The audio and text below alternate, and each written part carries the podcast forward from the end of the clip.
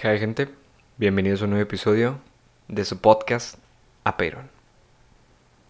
Y a un nuevo episodio de esta, su segunda sección favorita, Diálogos. Hoy me encuentro con el bro. ¿Cómo estás, bro? Me encuentro. Me encuentro bien. Mm, Hoy. Hoy me gustó. Este día me gustó. bien. Qué bueno. ¿Tú cómo estás, bro? Yo espero que saludable. Yo también espero que esté saludable. Muy bien. Yo espero que para este momento del episodio ustedes, nuestra querida audiencia, ya sepan sobre qué tema va a tratar este episodio. No obstante, el bro no sabe. Esto porque yo traigo a la mesa este tema. Ey. Tengo un par de preguntas guía que, que nos podrían guiar. Mm, Es su razón de ser, su razón de existir y la razón por la que fueron escritas para guiarnos en este diálogo. porque fueron escritas. Por supuesto, Ah, en, en un teclado de compu, Mm, eh, escritas digitalmente. mm. Hechas y compuestas de ceros y unos. Así es, the beats, como dicen los técnicos. Bro, hoy me gustaría que dialoguemos sobre la política en nuestras vidas. Ok. sobre cómo podría influir saber o no saber sobre política y quizás sobre la perspectiva que se tiene de que no se habla política sobre la mesa. Entonces, ¿tú qué opinas sobre cómo... Para empezar, ¿crees que todos deberíamos saber de política? Es que, ¿a qué te refieres con saber de política? Dime tú hasta qué grado o cómo... Ok. ¿Qué te parece si buscamos la definición de política? Me agrada. Bien.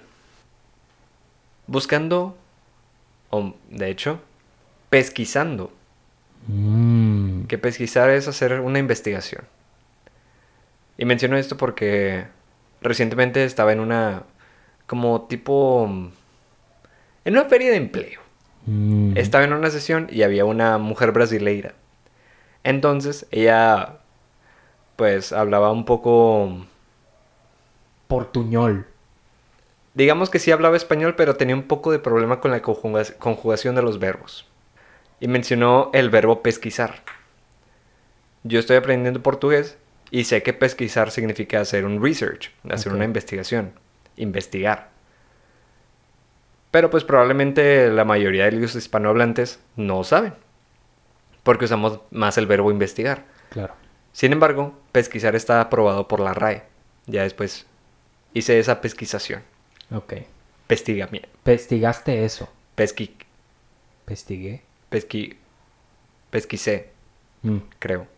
Bien, haciendo una investigación sobre la palabra, el término político, política, encontramos dos acepciones directas de este término. Para este diálogo nos interesa más la séptima, la octava y la novena, las cuales dicen así. Femenino.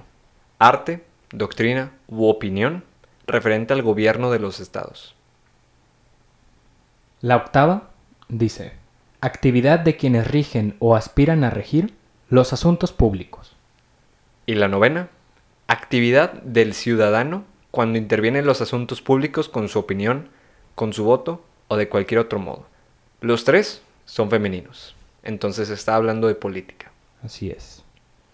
Muy bien. Bueno, ya con esta definición, pues, para empezar, creo que tener un contexto de la política actual, refiriéndonos a lo que hace ya sea el presidente, el gobernador, el senador y no sé qué más hay. Primer ministro. Sí, todos esos. Sí considero que es importante saber qué, qué es lo que hacen, cómo actúan a- ante ciertos problemas o situaciones. Mm, creo que no se les debe ap- aplaudir a esas personas cuando hacen su trabajo.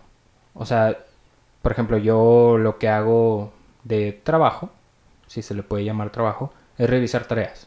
Y a mí no me aplauden por revisar tareas. Entonces, cuando un político hace su trabajo no se le debe de aplaudir. Se le debe de dar las gracias probablemente. Gracias por haber hecho tu trabajo. Sí, o reconocer por un buen trabajo. Claro. Pero creo que tampoco se debe reclamar cuando no es necesario. Si en una protesta se está reclamando algo, pues esa protesta se hace porque se considera necesaria para ciertas personas. Que ese ya es otro tema.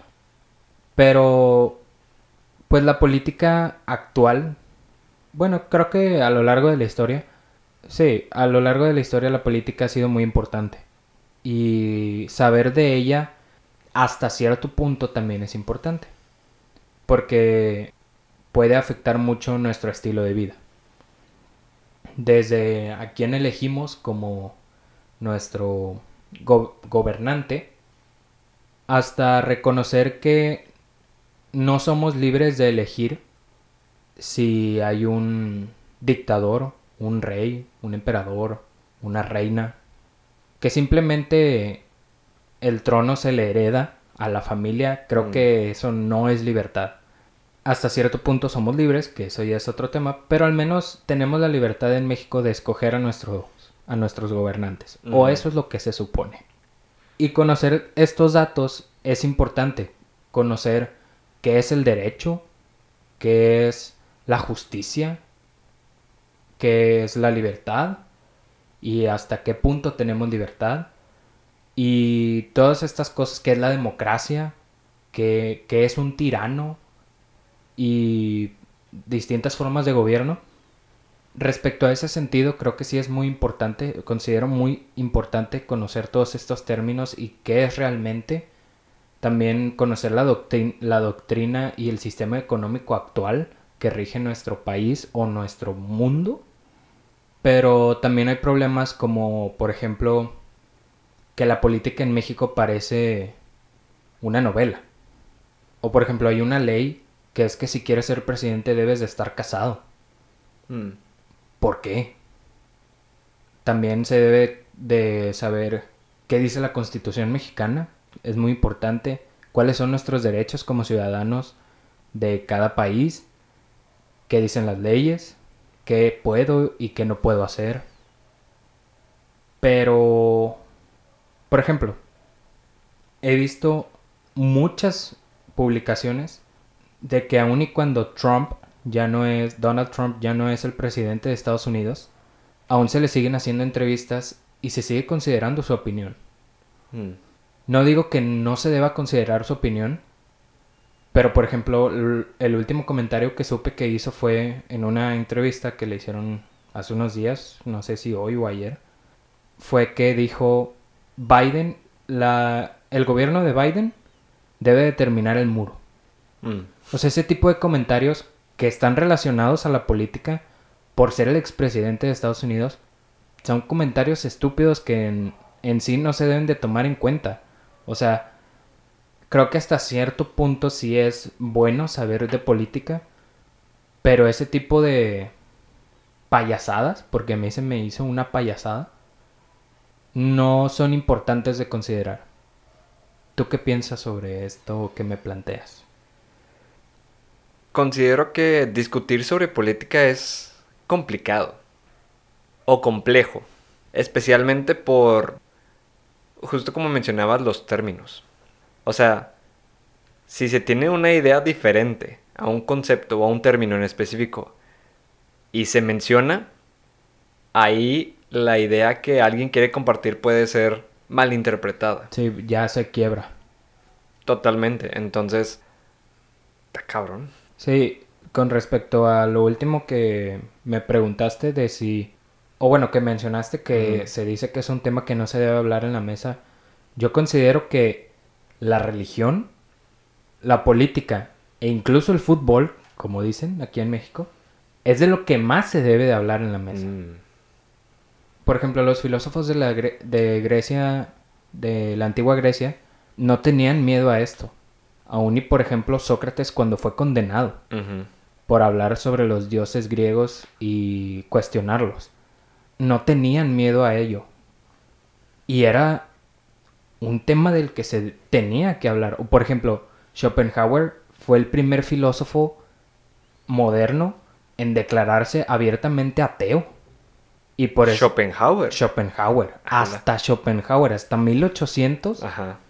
Bueno, 1700, 1800. Se conoció el primer filósofo que incluso desde los 200, o sea, pasaron, tuvieron que pasar 1600 años para que alguien se declarara abiertamente ateo Mm. y fuera considerado como un buen pensador. Entonces, todos estos como estereotipos que se tienen sobre con- conversar sobre estos temas, sí los considero hasta cierto punto equivocados. Sé que pueden generar una pelea, una discusión fuerte, agresiva, con ataques directos, pero pues también hay que saber conversar. O sea, incluso el sistema educativo debería de proporcionar todos estos temas, abordarlos hasta cierto punto, o sea, y no hablando de impartir una clase de filosofía, sino incluso unos talleres de debate, o sea, ¿qué es realmente el debate? ¿Qué es realmente una discusión? ¿Qué es un diálogo? ¿Por qué ser agresivo no va a funcionar? ¿Por qué ha- hacer ataques directos no va a funcionar para nada? Entonces, estos temas sí se deben de abarcar, se deben de platicar, cuestionar, porque creo lo que creo. Porque considero que no debo hablar de política justo cuando estamos en campaña electoral. En la mesa, yo creo que con la familia se debe de hablar, oye, pues, ¿qué candidato, por cuál candidato podemos votar? ¿O deberíamos anular nuestro voto? ¿Qué es lo que es hacer lo correcto ante esta situación? Entonces, con respecto a este, lo voy a llamar estigma, pero no, no conozco la palabra que, bueno, sí conozco la palabra que quiero usar, pero no la, no la recuerdo ahorita. Pero todos estos estigmas que se tienen de que no se debe hablar sobre esto, creo que sí es, es algo malo. O sea, no, hasta cierto punto no hacen sentido. Sí, pues son nocivos para llegar a un nuevo conocimiento, para llegar a algo más allá. Y justo escuchábamos en un debate reciente que el choque entre las ideas es lo que nos lleva a un nuevo conocimiento, porque Sí. si no, las ideas llegan a pudrirse. Sí, o sea, es esto, este tema de la dialéctica he- hegeliana, o sea, se tiene una tesis, se plantea una antítesis para llegar a una síntesis. Yo digo, por dar un ejemplo, oye, pues Samuel García tiene las mejores ideas. Entonces, alguien me dice, pues la verdad es que pues solo conozco a Clara Luz y a Samuel.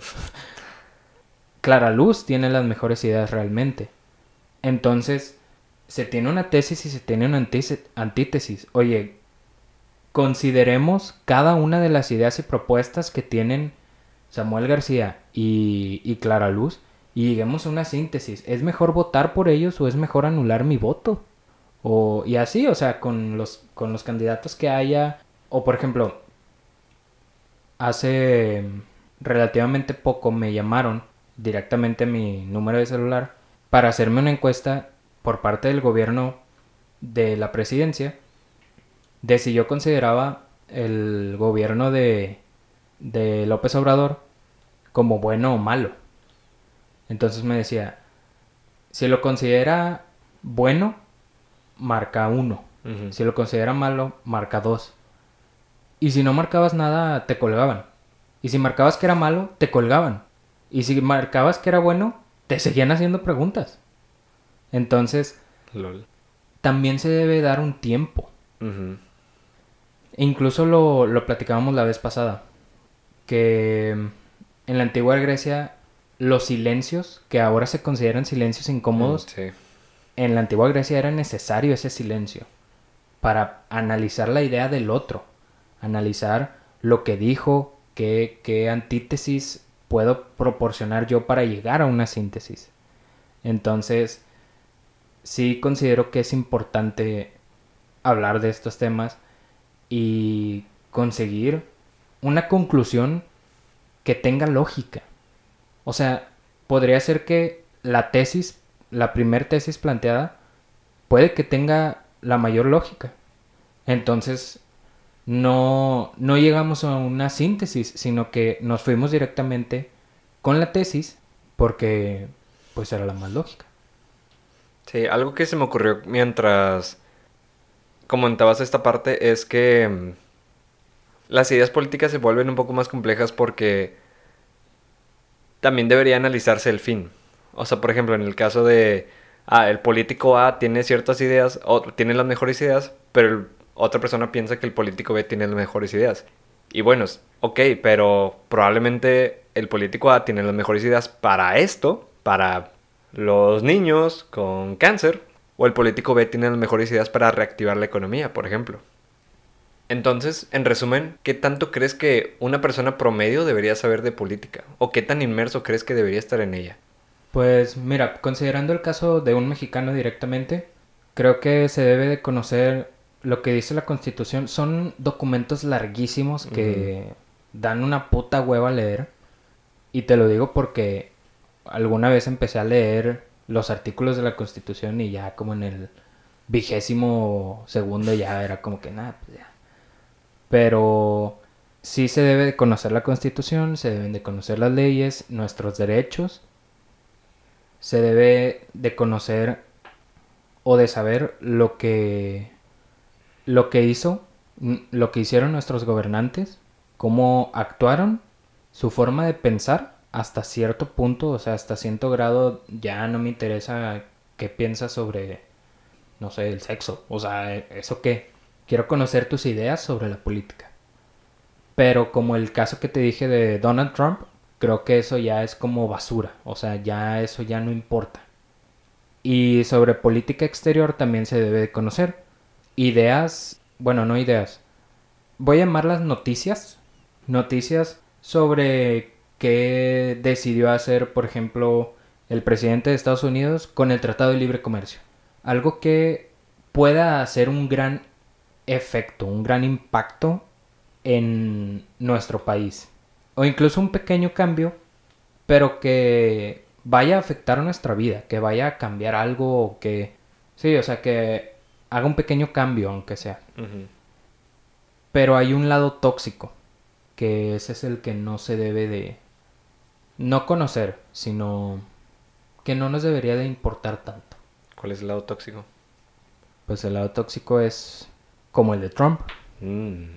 O sea, comentarios No expre- prioritarios. Ajá, de expresidentes que dices, ¿para qué? Ujú. Ok, estoy de acuerdo. Añadiría, pues, conocer las propuestas.